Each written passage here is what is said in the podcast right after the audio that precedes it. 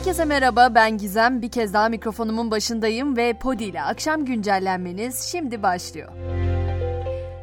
İki gündür en çok merak edilen konulardan biri Cumhurbaşkanı Erdoğan'ın sağlık durumu. Bu sabah Erdoğan'ın video konferansla katılacağı Akkuyu Nükleer Santrali'nin açılışı 16'ya ertelendi ve endişeler arttı ama Cumhurbaşkanı'nın sağlık durumunun iyi olduğunu açıklayan isim Sağlık Bakanı Koca oldu.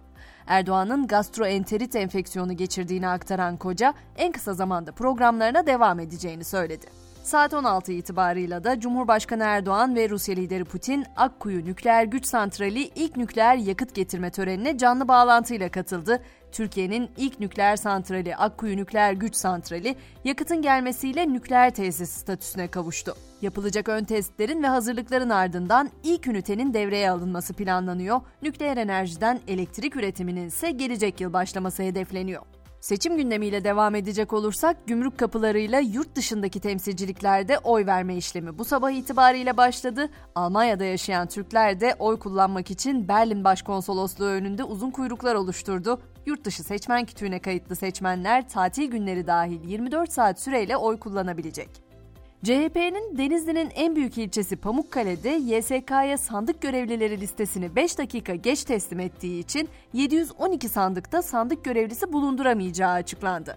Listeleri gecikmeli ileten CHP Pamukkale İlçe Başkanı Arda Arpacı, CHP Genel Merkezi'nin talebiyle istifa etti. İyi Parti Denizli İl Başkanı Özer Tunç Türk ise CHP'nin oylarına da sahip çıkacaklarını söyledi.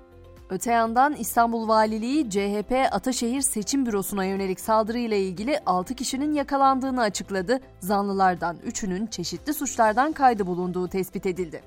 Gelelim piyasaların merakla beklediği faiz kararına Merkez Bankası Para Politikası Kurulu Nisan ayı olağan toplantısında politika faizini beklentiler dahilinde %8,5 seviyesinde sabit tuttu. Peki karar piyasalara nasıl yansıdı? Dolar gün sonunda 19.43, Euro 21.51 liradan el değiştiriyor. Altının gramı 1238, çeyrek altın 2025 liradan satılıyor. İstanbul'da konut kira artışı da hız kesmiyor. Mega kentte ortalama kira 13 bin lirayı aşmış durumda. Şu an aylık 10 bin lira gözden çıkarılsa bile bazı ilçelerde 40 metrekareden büyük ev kiralanamıyor. Konut kiralarının en yüksek olduğu ilçe ise Sarıyer olarak listelerde yer alıyor. Biraz da teknoloji dünyasına girelim derim. Teknofest kapılarını 7. kez İstanbul'da açtı. Birçok yarışma ve etkinliğe ev sahipliği yapan Teknofest 1 Mayıs'a kadar devam edecek.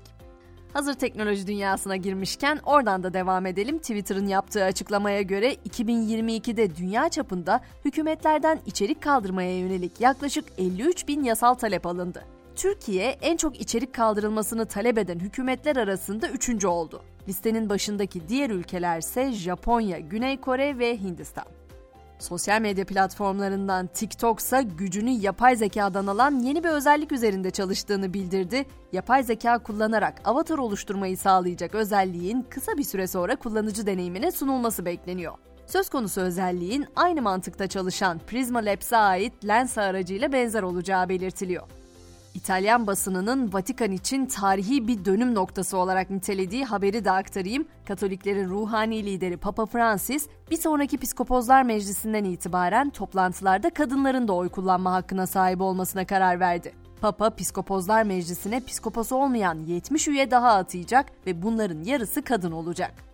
İran'ı ise son zamanlarda hep yasaklarla anıyoruz ama bu kez başka bir haber anlatacağım. Hayatı ülke hükümetiyle çatışmalarla geçen ünlü İranlı yönetmen ve yapımcı Jafar Panahi, seyahat yasağının kalkmasıyla 14 yıl sonra ilk kez İran'dan ayrıldı. Şubat ayında cezaevinden çıkan ödüllü yönetmenin Cannes Film Festivali'nde jüri üyeliği yapacağı konuşuluyor.